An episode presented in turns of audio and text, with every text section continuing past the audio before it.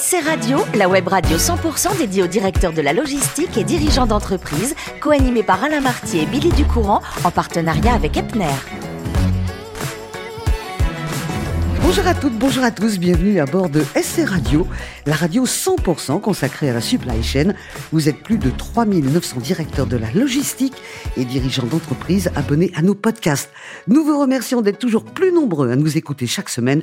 Et bien sûr, vous pouvez réagir sur nos réseaux sociaux et notre compte XSC Radio-du-Bas TV. À mes côtés, pour co-animer cette émission, Muriel Glad. Bonjour Muriel. Bonjour Billy. Merci d'être avec nous. Je rappelle que vous êtes directrice générale déléguée France de Epner. Aujourd'hui, Muriel, nous allons recevoir Xavier Baraton. Bonjour et bienvenue Xavier. Bonjour Billy, bonjour Muriel. Bonjour. Merci d'être avec nous. Vous êtes directeur de la supply chain de chez Motul. Inutile de vous dire qu'on va faire un petit peu de bruit aujourd'hui avec Motul. Euh, Xavier, vous êtes né dans le 15e arrondissement. Oui, je suis né rive gauche à rive Paris. gauche. Et vous y tenez à cette rive gauche J'aime cette rive gauche de Paris, oui. Il y a un grand débat entre la rive gauche et la rive droite, mais moi Voilà. je suis né Alors- et je vis toujours rive gauche. Et rive gauche, vous vous êtes dit euh, tout jeune, j'aime, je suis attiré par les matières scientifiques, euh, notamment la physique. Est-ce que vous auriez pu être, euh, votre rêve, c'était pilote de chasse? Mon rêve, c'était pilote de chasse. Comme vous pouvez le voir, alors ce sera plus compliqué Où sont à l'écoute, mais mes, mes lunettes m'ont empêché malheureusement de, Mhm. de faire cette carrière. J'ai tenté l'aviation civile plusieurs fois avec euh, des échecs retentissants et puis euh, je me suis rangé vers un métier euh, qui me plaît au moins autant, si ce n'est plus, que j'ai découvert un peu plus tard, qui est la supply chain. Absolument. Alors, on va remonter un petit peu la jeunesse de, de votre vie. Euh, vous allez passer un bac scientifique, parce que de toute façon, quoi qu'il arrive, vous étiez doué en maths. Oui, j'arrivais à peu près à faire des additions, des soustractions et les multiplications. Franchement, eh, un peu plus que ça, parce qu'après le bac scientifique, trois années prépa, maths sup, maths spé. Absolument. Alors la maths P, on peut la redoubler. Moi, j'ai tellement apprécié ça, effectivement, que j'ai refait un tour. Alors après cette prépa, vous- je vous retrouve à Polytechnique avec un master en sciences mécaniques et biologie. Et enfin, vous faites l'ENSTA euh, pour un master en sciences et management industriel. À ce moment précis, quand vous avez toute cette liste de diplômes, vous avez envie de faire quoi? J'ai envie de travailler. J'ai envie d'arrêter d'être assis sur les bancs de l'école, d'avoir des équations à 3, 4, 5 inconnus qui défilent devant les yeux et sur mes papiers. Et j'ai envie de toucher du doigt la réalité industrielle d'une usine, de flux logistiques, d'un entrepôt euh, et de tout ce que ça implique pour un ingénieur que Mm. je suis à ce moment-là. Et donc, je rejoins Renault. Alors, premier job, on rentre chez Renault et par la grande porte, si- s'il vous plaît, puisqu'au début, chez Renault, vous étiez, vous étiez là pour euh, ce qu'on appelle également les, les balbutiements, enfin j'exagère un peu, c'était déjà bien avancé, de l'ingénierie, peinture. Et alors, pour un premier poste, vous avez une chance incroyable puisque vous allez faire des allers-retours avec l'Inde. Oui, absolument. Je vais travailler euh, dans le cadre euh, d'un projet de l'alliance Renault-Nissan, euh, donc entre la France, le Japon et l'Inde, pour la mise en place d'un atelier de peinture au sud-est de l'Inde, à Chennai, une ville donc assez exotique. Et j'ai ce, ce bonheur de pouvoir démarrer ma carrière assez rapidement sur ce projet. C'était quelle voiture? Alors, on y démarrait euh, pour Renault euh, une Sandero Ah euh, oui. et beaucoup de véhicules pour Nissan, notamment des versions de la Micra, euh, avec évidemment conduite à droite, puisque on est en Inde. en Inde. Alors ensuite, après cette belle aventure Renault, euh, vous tâtez de l'entreprise et on va vous retrouver aussi dans un autre grand fleuron français, c'est Saint-Gobain. Saint-Gobain, absolument, que je rejoins sur les bords de Loire, à Sully-sur-Loire, dans une business unit Saint-Gobain-Sully, qui s'occupe de la fabrication de pare-brises aéronautiques. Eh ben, on y Donc, retourne à euh, je l'avion. retrouve effectivement les, les avions et puis des coupoles d'avions de chasse. Donc, je touche du doigt des produits et des pièces qui vont sur des rafales, sur des mirages, euh, et etc. Et alors, cette expérience Saint-Gobain, elle est particulière, euh, pas à cause du produit, mais on vient d'en parler, mais euh, c'est une période de crise. Et vous dites, j'ai vécu cette crise, ça m'a tellement aidé pour la suite. Absolument. J'ai passé deux magnifiques et terribles années Oui. chez Saint-Gobain, en fait, euh, puisque euh, j'ai piloté pendant ces deux années à la tête de la supply chain de Saint-Gobain Sully-sur-Loire un plan de rattrapage quasi ininterrompu où euh, nous sommes partis d'une situation où nous mettions les lignes de nos plus grands avionneurs français, Airbus, Dassault et puis d'autres à l'international, en arrêt de chaîne. Et il a fallu en fait bah, mener et piloter le, le rattrapage, donner des engagements au quotidien à nos clients, piloter euh, la structuration de, de tout le, le flux, organiser des transports express avec nos partenaires au quotidien pour livrer les chaînes d'assemblage qui n'attendaient en gros sur le million de pièces plus que le pare-brise avant gauche pour livrer la l'avion à la compagnie. Finalement, c'est une sacrée école. C'est une expérience très forte, euh, très dense. On, nous avons pu travailler main dans la main avec l'équipe commerciale, avec l'équipe euh, avec l'équipe de production notamment, l'ingénierie aussi, pour essayer d'augmenter les rendements, pour vraiment assurer le, le, service à nos clients dans les meilleures conditions. Mhm. Et ça a été euh, vraiment très, très fédérateur pour moi dans une business unit qui faisait 600 personnes, donc très, très à taille humaine en fait. Alors, je vais résumer votre carrière. On va foncer maintenant à Mac 2. Hein. En 2013, vous êtes dans un groupe qui est prestigieux mais pas très connu du grand public. C'est LSDH, les briques de lait, les jus de fruits, etc. Ensuite, il y aura l'aventure et Silor. Ce qui est positif, ce que vous retrouvez l'international à ce moment-là? Oui, absolument, avec en plus la fusion Essilor-Luxottica qui se, qui se matérialise.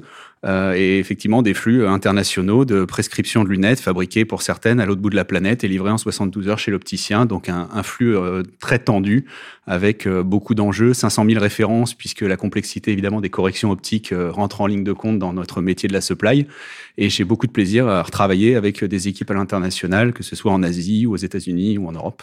Et pourtant, vous avez envie à ce moment-là de retrouver ce qu'on appelle un environnement plus familial, d'où votre arrivée chez Motul. Effectivement, j'ai rejoint Motul donc euh, début novembre 2023, 22 pardon. Oui, 22. le temps, le temps file. euh, et je soufflerai donc ma première bougie euh, début novembre 2023.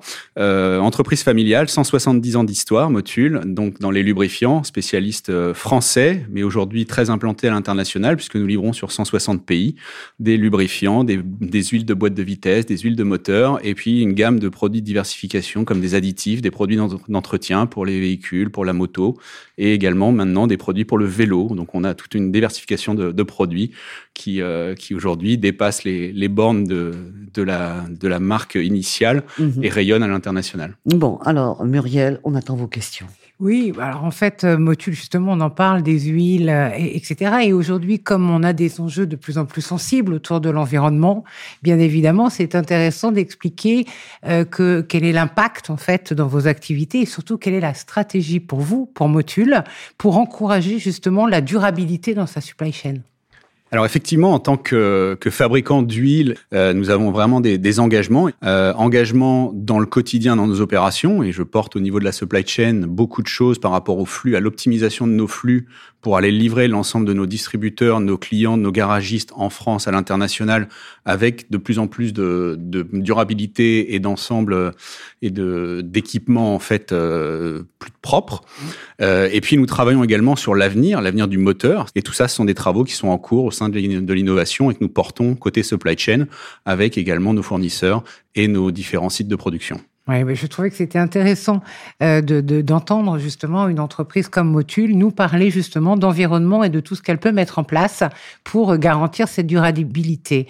Autre autre sujet, mais aussi important peut-être, c'est comment Motul utilise les données et la technologie numérique, y compris les outils comme SAP, comme Power BI, pour optimiser ses opérations de supply chain, que ce soit à l'échelle internationale, vous venez de le dire, et puis assurer une meilleure euh, visibilité, j'allais dire, ou en tout cas gestion des stocks et des demandes de vos clients.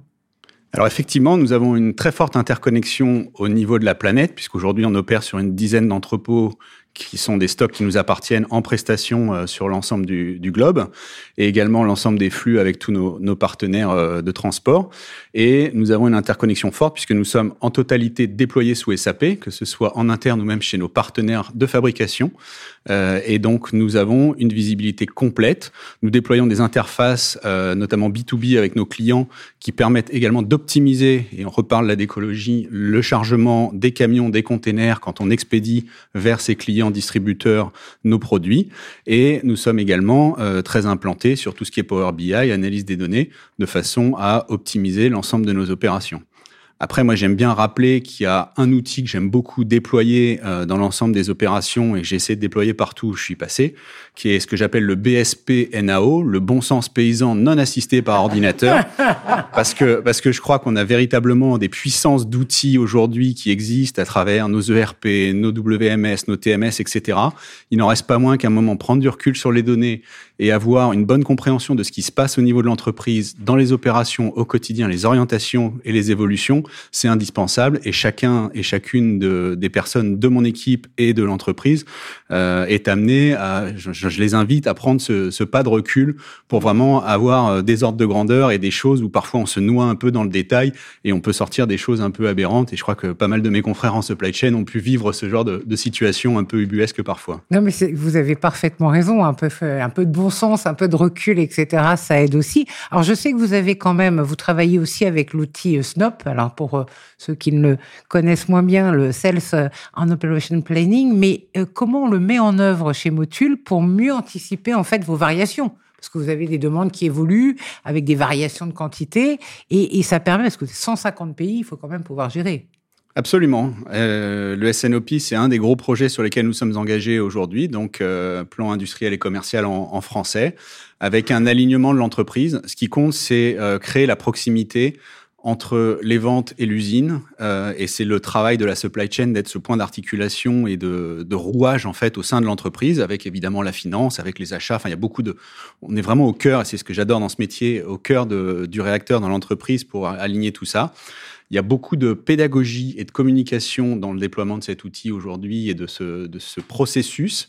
Euh, beaucoup, à nouveau, de simplicité, de rentrer par des éléments compréhensibles pour l'ensemble de nos business units. Euh, Quelqu'un qui est vendeur au un Équateur a pas forcément la compréhension de ce qui se passe dans l'usine euh, à côté de Paris que nous avons aujourd'hui, qui est un de nos, nos forts assets euh, industriels. Et, et, vraiment, voilà, donner cette visibilité, cette compréhension, aligner l'ensemble de ces éléments avant même de parler d'outils, de coche dans un système, etc. Mmh. C'est là qu'il faut travailler et sur lequel je m'emploie avec l'ensemble de l'équipe dans le déploiement aujourd'hui de cet outil. Merci ma chère Muriel pour vos questions. Muriel, quand on pense à Motul, c'est vraiment une marque qu'on voit sur un circuit. Ah, tout à fait. Au départ, on pense au circuit de course. Avec le drapeau à damier. Absolument. Eh bien, on va peut-être la voir, Motul, un jour sur un marathon. Parce que Xavier aime la course à pied et écoutez-moi bien, en 2021, il a fait le marathon de Paris. Alors, il n'est pas arrivé premier, mais il était très fier. Il a mis 4 heures et 12 minutes. Wow. C'est beau ça quand même. Ouais, c'est un, un, petit challenge que je m'étais lancé effectivement. Euh, moi, j'ai un passé de pas très sportif. Euh, le, le, sport quand j'étais jeune, c'était un peu comme dans les 400 coups de Truffaut, cette image où tous les enfants disparaissent derrière le prof de sport en fait et qui se retrouvent tout seuls avec les gamins qui ont disparu dans les rues. Euh, et, et, moi, voilà, j'avais un peu ce, ce, ce background-là côté sportif. Et puis, bah, au fur et à mesure, je me suis prêté au jeu, faire un peu de course à pied histoire de s'entretenir, faire un 10 km, le faire en moins d'une heure, monter sur un semi-marathon. Et puis un beau jour, à un moment, ça ça gratouille. Et puis quand on aime un peu le challenge, euh, on se dit bah allez, je vais je vais m'aligner sur un marathon. Donc ça se prépare et c'est ça aussi qui est sympa, c'est qu'il y a sans faire une de, équipe. Ouais, il y a une équipe effectivement parce qu'il y a des copains avec qui on va courir le soir, il y a des gens qu'on croise. Euh, j'ai croisé des personnes aveugles qui s'entraînaient sous la pluie le soir euh, pour préparer le marathon aussi. Et je trouve ça fabuleux. Enfin, c'est vraiment une leçon d'humilité aussi. Et euh, bah, il y a tout. Enfin voilà, sans, sans faire ce parallèle qu'on a souvent dans, dans, les médias ou autres de le sport et de l'entreprise, il y a tout un, un, plan de préparation, de tenir euh, ce plan, de s'organiser mmh. en conséquence Alors, et puis d'aller au bout. Ouais. Marathon de Paris, nous on est très fiers de vous, 4 heures et 12 minutes. C'est vrai que vous auriez envie de faire celui de Rome parce que vous allez courir dans un musée à ciel ouvert. Ouais, c'est une ville magnifique ah, où oui. j'ai malheureusement pas passé encore assez de temps euh, dans ma vie et j'y retournerai euh, dès que je peux. Euh, c'est vraiment un musée à ciel ouvert et alors après ce qui est un peu moins sympa à Rome, c'est que ça monte encore plus et ça descend encore des petits plus pavés, hein. voilà qu'à Paris. Mais ça c'est pour le coureur. Les, les yeux, je pense, font, font abstraction de tout ça et donc c'est vraiment un, un, un, incroyable, une ville incroyable et ça défile sous les yeux. Mais à Paris, c'était déjà très chouette. Ouais. Et Xavier, le jour où vous serez prêt, on en prend l'engagement avec Muriel. Si vous faites le marathon de New York, on viendra vous supporter. Ah bah, absolument. C'est Epner qui paye. Eh ben, écoutez, voilà. je vous attends à l'arrivée à côté de Central Park avec grand engagée, plaisir. Ouais. Merci pour ce. Merci Xavier, merci à vous ma chère Muriel. C'est la fin de ce numéro de SC Radio. Retrouvez toute notre actualité sur nos comptes X et LinkedIn. On se donne rendez-vous mercredi prochain à 14h précise pour une nouvelle émission.